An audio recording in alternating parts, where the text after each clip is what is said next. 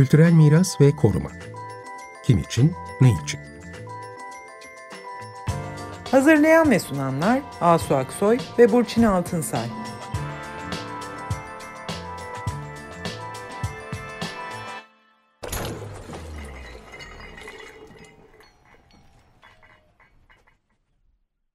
Merhaba, iyi akşamlar. Ben Burçin Altınsay. Merhabalar, e, ben Asu Aksoy. Bu akşam e, Mimarlar Odası'nın yayınlamış olduğu deprem bölgelerinde diyelim ya da bölgesinde yerinde yapılan bir inceleme tespit raporu var. Mimarlar Odası'nın bu ikinci raporu. Bu raporun e, özellikle kültür varlıklarıyla ilgili tespitlerini, değerlendirmelerini, önerilerini konuşacağız. E, bu çalışmada yer alan Doktor Umut Almaç e, konuğumuz. Birazdan kendisini tanıtacağız tabii ki. E, ben kısaca bu raporun e, ne olduğunu hemen söyleyeyim. E, Mimarlar Odası aslında ilk raporlarını hemen depremin ardından 11-16 Şubat bölgeye giderek yerinde e, yapmışlardı. Bir inceleme tespit raporu yapmışlar ve e, yayınlamışlardı. Çok kapsamlı bir rapordu. İşte şimdi iki ay sonra 29 Mart ve 2 Nisan tarihleri arasında tekrar bir ekip gitti. Ve bu ekip e, yine yerinde iki ay sonraki e, durumu anlayıp tespitler yapıp işte bir öneriler içeren yine çok kapsamlı gerçekten çok güzel bir rapor ortaya çıkmış. Bu e, teknik heyette iki ana başlık var, ekip var. E, biri yapı yapılarla ilgili yapı yaşam grubu. Onun e, içinde uzmanlar var. Bir de kültür varlıkları grubu var. İşte bizi ilgilendiren grup. Kültür Varlıkları grubunda doçent doktor Zeynep Eres, profesör doktor Mehmet Özdoğan, doktor e, öğretim üyesi Umut Almaç var. Bir de Melis Özge Gayretli yürütücü var.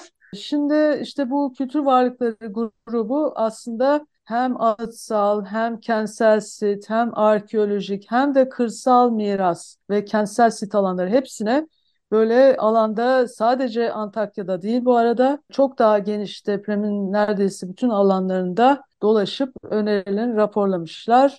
Evet ne demişler, neler çıkmış bunu duymak üzere Umut hoş geldin. Hoş geldin Hoş Umut. bulduk, hoş bulduk. Teşekkür Evet, ediyorum beni teşekkür. davet ettiğiniz için. Biz de teşekkür ederiz ee, senin yoldan gelip e, programa katıldığın için biliyorum yeni geldiğini. Çok teşekkürler. Katıldın, bizi kırmadın. Evet, Umut'u tanıtayım ben şimdi. Umut bir inşaat mühendisi, lisans eğitimi öyle. Ama nadir bulunan inşaat mühendislerinden çünkü ondan sonra iki tane yüksek lisans derecesi var. Ee, bir tanesi yapı bilgisi dalında, İTÜ'de. Diğeri de İtalya'da tarihi yapıların depreme karşı korunması üzerine yüksek lisans tezi yapmış ve doktorasında da İTÜ Mimarlık Fakültesi restorasyon programında yapmış. Dolayısıyla hem inşaat mühendisi olup hem de yapıların korunması üzerine çok değerli bir uzmanlık e, birlikteliği var. Nadir bulunuyor e, Umut gibi uzmanlar maalesef ve çok ihtiyacımız da var bir yandan tarihi yapılar açısından. Şu anda doktor öğretim üyesi olarak e, yine İTÜ Mimarlık Fakültesi Restorasyon Programı'nda e, devam ediyor ve depremle ilgili kültür varlıklarını ya da tarihi yapıları ilgilendiren konularda da hemen Umut'a başvuruyoruz. Onun bilgilerine başvuruyoruz. Bugün de bize Mimarlar Odası ile birlikte yaptıkları ikinci etap incelemeleri aktaracak. E, Şimdi ilk olarak şeyi soralım Umut. Nereleri gördünüz? Ne tür e, yapıları, ne tür yerleşimleri gördünüz bu ikinci etap gezide? Ve e, oradan raporunuzda bazı öneriler sıralamışsınız. Onları da bir ana başlıklarıyla bize söylersen öyle başlayalım. Teşekkür ediyorum tekrar beni davet ettiğiniz için. Şimdi benim içinde bulunduğum grup aslında ikinci grup. Çünkü depremden yaklaşık bir hafta kadar sonra bir Mimarlar Odası ön bir e, çalışma yaptı. Benim içinde bulunduğum grup ikinci çalışmayı yapan aslında grup oluyor. 29 Mart 2 Nisan 2023 tarihleri arasında biz depremden etkilenen e, bölgede incelemelerde bulunduk. 29 Mart 2023 tarihinde ben Adana'ya gittim. Ee, ve 30 Mart 2023 tarihinden Adana'dan başlayarak depremden etkilenen alandaki il ve ilçelerdeki kültür varlıklarını inceleme fırsatımız oldu. Ee, 30 Mart günü Adana'dan yola çıkmışız. Önce e, Payas'a uğramışız. Payas'ta biliyorsunuz Sokulu Mehmet Paşa Külliyesi var. 16. yüzyıl e, yapısı e, bir kompleks içerisinde çok farklı işlevlerle e, inşa edilmiş yapılar var. E, dolayısıyla Sokulu Mehmet Paşa Külliyesi'ni ziyaret ettik. Oradaki hasarları görme fırsatı yakaladık. Oradan da Bayas'tan sonra da Belen üzerinden e, yine Belen'de de e, kültür varlıkları var. Bir e, mesela kervansaray var, yine cami var. Bunların büyük kısmı yanlış hatırlamıyorsam 16. yüzyıl olması lazım. Belen'den yani dağı tırmandık. Belen e, neredeyse tepe noktası oluyor sahil şeridiyle e, iç kısımlar arasında. Daha sonra Belen'den aşağı indiğimizde de bir höyük ziyaretimiz oldu. Sonra da biz e, bu Açana höyüğünden sonra Antakya merkeze doğru ilerledik. E, Antakya merkeze vardığımızda öğle saatleriydi. Günün yarısını, öğleden sonraki kısmını biz Antakya merkez ve birkaç e, köyünü e, ziyaret ederek geçirdik. Merkezde çok fazla duramadık. E, yaklaşık 2-3 saat kadar geçirebildik. Çünkü e, onun sebepleri var elbette. Sebebi şu, yıkım çok büyük elbette ve kent merkezinde çok fazla duramıyorsunuz e, enkaz kaldırma çalışmaları nedeniyle e, etrafınızda bir toz bulutu var. Gözleriniz çok çabuk etkilenebiliyor ve etrafta enkaz kaldıran insanlar dışında pek fazla insan göremiyorsunuz. Yani yaşayan bir kentten bahsetmiyoruz burada. En basit ihtiyaçlarınızı bile karşılamakta güçlük çektiğiniz bir ortamdan bahsediyorum. Dolayısıyla 2-3 saat Antakya merkezde gezdik, yapıları anlamaya çalıştık. Görebildiğimiz, tespit edebildiğimiz kadarıyla. Ondan sonra da Samandağ ilçesinin e, köylerine geçtik. Köylerden bir tanesi Vakıflı Köyü. Vakıflı Köyü e, ilginç bir köy çünkü Türkiye'deki son Ermeni köyü olarak genellikle e, medyada karşılaşırsınız Vakıflı Köyü'yle. Vakıflı Köyü'ndeki yapılara baktık. Biz program e, da yaptık Vakıflı ile ilgili Umut. Bir Evet, programımızda özel Aha. olarak evet. Evet, köyü e, görme şansım benim de oldu. E, Vakıflı Köyü'nün hemen 2-3 dakika kuzeyinde de e, başka köyler de var elbette. Mesela Hıdırbey Köyü. Aslında e, o coğrafyada Yine benim son Antakya gezimde aldığım bilgilerde 6 tane aslında Ermeni köyü varmış. Bu köylerin bir kısmını görme fırsatımız oldu. Bu e, birinci günümüz 30 Mart günü. Sonra Adana'ya döndük. Çünkü konaklamayı Antakya'da yapmadık. Yapma fırsatı da yoktu, imkanı yoktu. Dolayısıyla Adana'ya döndük. İkinci gün yani 31 Mart günü de yine Adana'dan sabah erken saatlerde yola çıktık ve bu sefer Karatepe Aslantaş Açık Hava Müzesi'ne doğru e, gittik. Orası da biliyorsunuz çok önemli bir alan. Hem kendisi Dünya önemli. miras alanı değil mi burası? e, geçici evet. E, Geçici listede. değil mi? Evet. Hmm. Çok önemli. Hem arkeolojik verileriyle, kalıntılarıyla önemli hem de koruma çatısıyla biliyorsunuz çok önemli. Çünkü Turgut Cansever'in tasarımı ve Nail Çakıran'ın da uygulamasıyla hayata geçirilmiş çok müthiş bir betonarme e, koruma çatısı var. Meşhur E, Karatepe saçakları ve Evet. kendi dönem Ve ayakta değil mi? E, Ayakta. ayakta. o betonarme çatıya da e, baktık, inceledik. Ufak tefek minör hasarlar var ama bunlar kolaylıkla tamir edilebilir hasarlar niteliğindeydi. O alan tabii ki çok önemli. Türk e, arkeoloji tarihi açısından da biliyorsunuz çok önemli. E, çünkü Alet Çamber'in de müthiş bir şeyi var orada, emeği e, ve katkısı var. Dolayısıyla sabah saatlerinde Karatepe Aslantaş'ı gezdik. Ondan sonra da bir gün sonra da Adıyaman ve Gölbaşı'na. Dolayısıyla Adıyaman kent merkezini görme şansımız oldu. Orada da özellikle anıtsal yapılar, camilerde çok büyük hasarlar var ve yine bir başka küçük yerleşim birimi bir ilçe Gölbaşı. Orada çok fazla kültür varlığı niteliğinde aslında yapı yok. Demiryolu mirasının bazı parçaları var demiryolu hattının. Dolayısıyla istasyon binalarını inceleme fırsatımız oldu. Sadece istasyon binası değil, onun müştemilatları, işte su e, kulesi, lojmanları vesaire birçok yapısı var. Onlara baktık. Gölbaşı çok ilginç bir yerleşim deprem hasarları açısından. Çünkü özellikle yapıların büyük kısmı zeminle ilişkili olarak hep hasarlar görmüş. Yani yapılar hep düşeyden kaçmıştı ama bu tren istasyonları ve müştemilatları ile ilgili çok büyük hasarlar gözlemlemedim. Var ama tamir edilebilir nitelikte ve son gün 2 Nisan gününde de Gaziantep'te e, konaklamıştık bir gece önce. Aşağı Ulupınar köyü, ya Malatya'nın e, köylerinden bir tanesi Balaban e, ve ondan sonra da Malatya merkezi görme fırsatımız oldu. Aşağı Ulupınar ve Balaban köyleri e, aslında İTÜ e, restorasyon biriminde çalıştığım için aşina olduğumuz yerleşim yerleri. Çünkü biz programımız olarak ve program öğretim üyeleri olarak e, o alanlarda daha önce çalışmalar yürüttük. Dolayısıyla o alanları tanıyoruz. E, oradaki kırsal mimari miras ile ilgili daha önceden zaten edindiğimiz bir takım bilgiler vardı. Dolayısıyla bu bilgilerin üzerine deprem hasarlarını görmek, onları gözlemlemek gerçekten e, hem üzücü oldu hem de ilginç e, bir e, deneyim olduğunu söyleyebilirim. Ve sonrasında da Balaban ve Aşağı Ulupınar Köyü'nden sonra da Malatya merkeze gittik. Malatya merkezde de yine yıkım büyük. Özellikle sosyal medyada e, tartışma konusu olan bazı yapılar vardı. Onları da görme fırsatını yakaladım. Yeni Cami, Yeni Evet. Cami'den bahsediyorum. Bu kadar Evet. kısa sürede bu kadar geniş bir yelpazede hem yapı tipi olarak hem yerleşim tipi olarak görmüşsünüz. Aslında o da çok önemli çünkü hani hep Evet. Antakya'ya bakılıyor ama onun dışındaki yerlerde de kendilerine özgü durumlar var tabii. Evet. Bu köylerde daha çok kerpiç e, yapı sistemi mi vardı? Umut? Evet, evet, evet. Yani Mesela Malatya'nın o da, da köyleri. farklı bir yapı tipi ve Evet, e, e, depremin- Malatya'nın köylerinde e, dediğiniz gibi kerpiç, mimari miras, kerpiç teknoloji ve deprem hasarları var. Yani hasarsız yapılar da var, onu da iletmek Hmm. lazım ama büyük ölçüde hasar görmüş ve e, dikkatimizi çeken e, en önemli konulardan bir tanesi yani kırsal mirasımız bakımsız kaldıkça Hı hı. bakımsız kalan yapılardaki deprem hasarlarının daha büyük olduğunu çok rahat bir şekilde gözlemleyebiliyorsunuz. Dolayısıyla sürekli bakım onarım meselesi şeydi de kırsal mimari mirası da çok önemli konulardan bir tanesi e, olduğu hemen Evet. ortaya çıkıyor. Bu Bu raporda konu bayağı şey anlatıyorsunuz aslında. Çok önemli. Raporda detaylı anlatmışsınız. Yani böyle çimentoyla kaplanmış kerpiç evlerden falan yani yanlış uygulamalardan da elbette, bahsetmişsiniz. Elbette. Kerpiç özellikle kerpiç yapılardan bahsettiğim zaman konuştuğumuz zaman sürekli bakım onarım. Yani her sene kerpiç yapılara Hı hı. bakmanız gerekiyor. Aksi takdirde bozulma çok hızlı oluyor. Ayrışma, bozulma. Bu tip yapılarda da deprem hasarları daha yıkıcı oluyor elbette. Evet yani programımız hakkında, dört günlük programımız hakkında bilgiler sundum. Burçin Hanım'ın e, ifade ettiği üzere birçok ilçeyi ve ili gezme fırsatımız oldu. Ben daha önce de aslında deprem bölgesinde bazı böyle inceleme ve tespitlerde bulundum ama onlar hep böyle daha lokal e, il- e, merkezler üzerinden de konular üzerinden de Mimarlar Odası'nın ama çalışması bütün bu alanı kapsayan, depremden etkilenen bütün alanı kapsayan bir gözlem ve inceleme tespiti olanağı sağladığı için önemli oldu. Yani İlk dönemden ikinci döneme karşılaştırdığınızda yani böyle sahada ne bileyim ben enkaz kaldırılması konusunda bu acil yapısal önlemler, güvenlik bunları raporda anlatıyorsunuz işte Hı hı. başlıkları. Yani böyle bir takım ilerlemeler var mı? Evet yani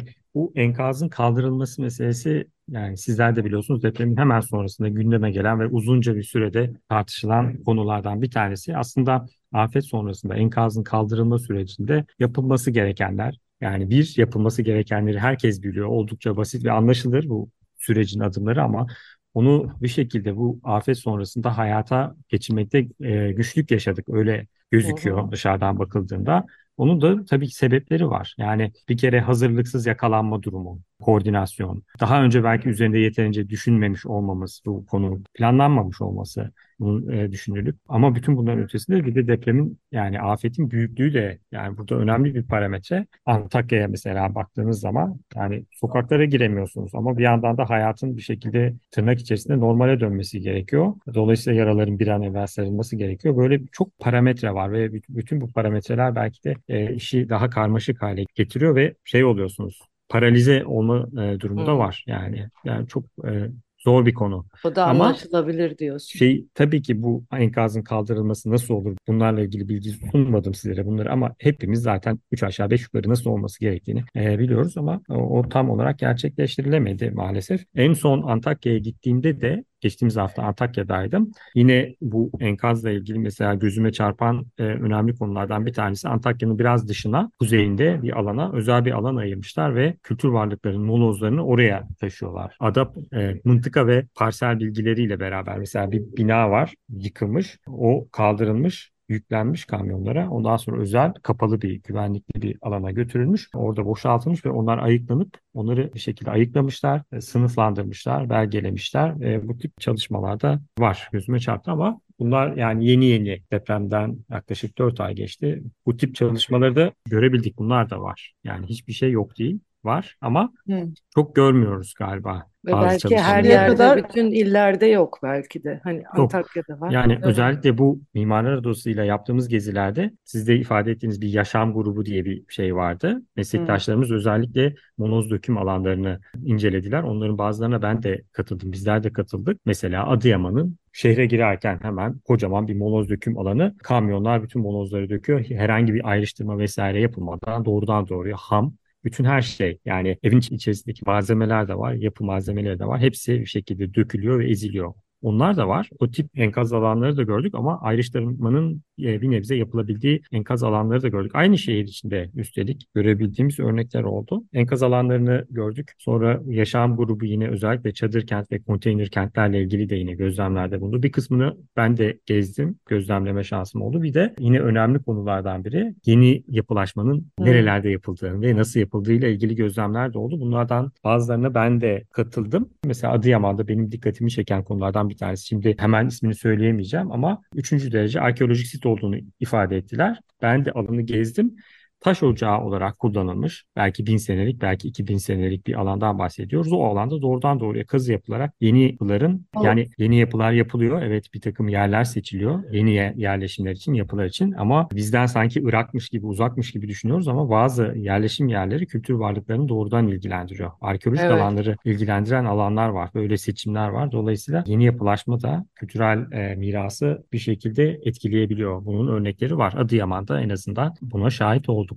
Bunun için de ya bir ben de işte planlama sürecine vakit olmadığı için aceleyle alınan kararlarla oluyor. Evet yani Adıyaman'da ben özellikle yeni yapılaşmayla ilgili alanları gördüm. Yani bir tanesi dediğim gibi arkeolojik bir alanda bir tanesi de olmadık. Çok verimli bir mesela tarım arazisinin üzerine. Hmm. Yani böyle çok verimli görüyorsunuz zaten toprağı üzerindeki ekin de var. Yeşil. Toprağın ne kadar verimli olduğunu rengini görebiliyorsunuz ve maalesef işte 4-5 metre açılmış oraya e, temeller bir şekilde atılıyor. Yani sadece uzun vadede tarımla ilgili şeyleri konuları değil. E, dediğim gibi kültür varlıklarını da ilgilendiren yeni yapılaşmayla ilgili konular var. Çok farklı konuları aslında etkiliyor. Farklı konulara dokunuyor bu yeni yapılaşma konusu. Doğrudan doğruya evet, benim yani uzmanlık alanım anıtlar, değil. Yani anıtlar var. Yani şimdi sizin de demin anlattığınız anıtsal yapılar var. Tekil yapılar ya da yapı grupları var diyelim. Antakya gibi böyle kentsel sit dediğimiz yani tarihi kent var. Ondan sonra arkeolojik yapılar var. Bunlar bir de böyle üst üste yan yana alta alta falan. Evet. Ee, ve bütün bunlar nasıl e, şey tarım olacak. arazileri var bir de. Tarım arazileri var. Yani bu arada raporda bu şey arkeolojik konuyla ilgili çok önemli bir şey var, uyarı var. Yani bu yeni inşaatlar yapılmadan önce diyor mutlaka bir arkeolojik olarak buraların bir bakılması, incelenmesi, tespit edilmesi, bunların önce yapılması gerekir diyor. Onlar yapılmadan girişilmemeli diyor. İşte evet. Hatta orada Valera sözleşmesine değiniyor falan. Aynı şeyin aslında tarım için de yapılması lazım tabii ki. Elbette. Ee, evet. Elbette. Yani Ama Zeynep Eres hocamız orada maalesef yani olamıyor. İşte bunun da sebeplerini açıklamaya çalıştım. Çok farklı parametreler var. Yani o yaraların hemen sarılma gayreti, hız ve depremin büyüklüğü olabilir. Plansızlık, programsızlık, koordinasyonsuzluk evet. bir sürü parametre üst üste toplanınca olmadık şeyler yapılabiliyor. Aslında Aklınıza gelmeyecek şeyler yapılabiliyor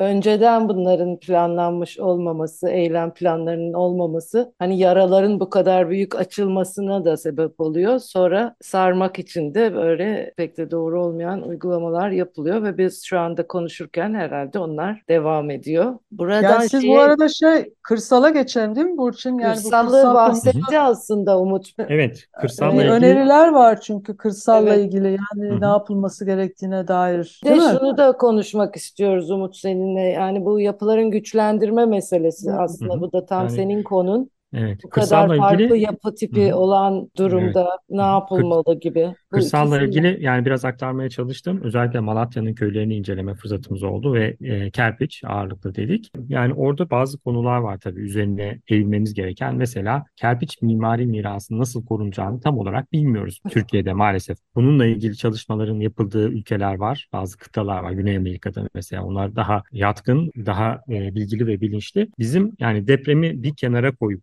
bunları ifade edebiliyorum ben. Kerpiç mimari mirası nasıl koruyacağımızı bilemiyoruz. Bunu e, ben 2019 yılında çok net bir şekilde görmüştüm. Denizli Acıpayam depreminden sonra. 5 e, küsür 5.9 yanlış hatırlamıyorsam aletsel moment büyüklüğü olan bir deprem ve Acıpayam'ın ilçeleri orada da kerpiç mimari miras ve oradaki yapılar maalesef hasar gördüler ve e, büyük bir kısmı da yok oldu, gitti. Yani koruyamadık. Zaten büyük bir kısmı da tescilsizdi. Yani tescilli olması gereken yapılar. Aynı konular burada da karşımıza çıkıyor. Kırsal mimari mirastaki sorunlardan bir tanesi ne yapacağımızı bilememek bir kere. Yet- yeterli şeyimiz yok, bilgimiz ve altyapımız yok. İkincisi bu tescil meselesi yine Denizli evet, Acıpayam'da gördüğümüz üzere depremden etkilenen bölgede de aynı konu var. Kültür varlığı niteliğinde ama birçok yapımız maalesef tescilsiz. Ha, ama şunu da tabii hemen aktarmak lazım. Yani yapılar tescilli olunca korunabiliyor mu? Onu da gerçi tam olarak beceremiyoruz ama En azından Belki de vicdanen. korunuyor. Evet, Aslında vicdanen sen Umut biraz önce söyledin kerpiç yapıların nasıl korunacağını. Yani kerpiç sürekli bakım yapı ki sürekli müdahale ederek sürekli elin üstünde olursa ancak korunabiliyor. Evet, Yani, e, evet. Tabii ki yani sadece geleneksel yöntemlerle değil, bir takım e, modern ihtiyaçlara da bağlı olarak hı hı. e, yeni e, malzemelerin kullanımı olabilir, yeni tekniklerin kullanımı olabilir. Bunları da tabii ki gündeme almak lazım. Yaşanılır Yani kılmak önemli bir de çünkü Evet. çok da tercih edilmiyor tabii. Peki Evet. güçlendirme konusunda genel olarak bize ne söyleyebilirsin? Nasıl ilerleyeceğiz bu konuda? yani güçlendirme konusu geçtiğimiz günlerde e, Metrohan'daki programda Hı da hı.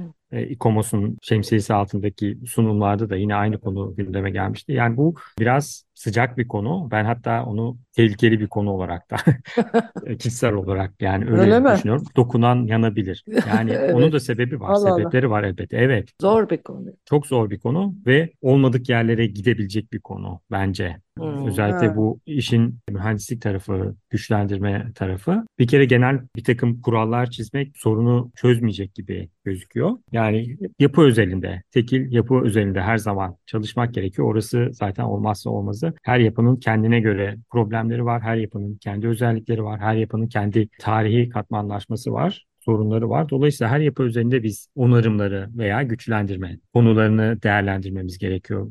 Yani yapı periyotlarına, yapı işlevlerine, yapım tekniklerine ve malzemelerine bağlı olarak genel kurallar yapmaktan bence bir kere kaçınmamız gerekiyor ve kullandığımız ifadelere de bence dikkat etmemiz gerekiyor. Hem inşaat mühendisleri olarak hem de mimarlar olarak özellikle deprem sonrasında. Yani geleneksel yapıların veya bazı yapım malzemelerinin veya tekniklerinin depremde yetersiz kalması mesela tırnak içerisinde. Bu gibi ifadeler bence tehlikeli ifadeler çünkü bu ifadeler başka şeylerin önünü açabilir. Böyle bir tehlike var. Dolayısıyla hep e, konuşurken herhalde dikkatli olmamız gerekiyor. Ama Siz bütün bu bunları konuda bir şey hazırlayacak mısınız? Böyle detaylı bir aslında. Madem bu kadar gezdiniz, baktınız.